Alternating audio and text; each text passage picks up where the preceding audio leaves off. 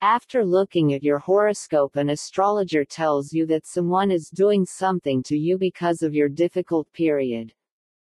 Suppose you don't believe it, but instead ask your friend about it, and he immediately tells you that someone I know has also reached the middle of the road by doing it.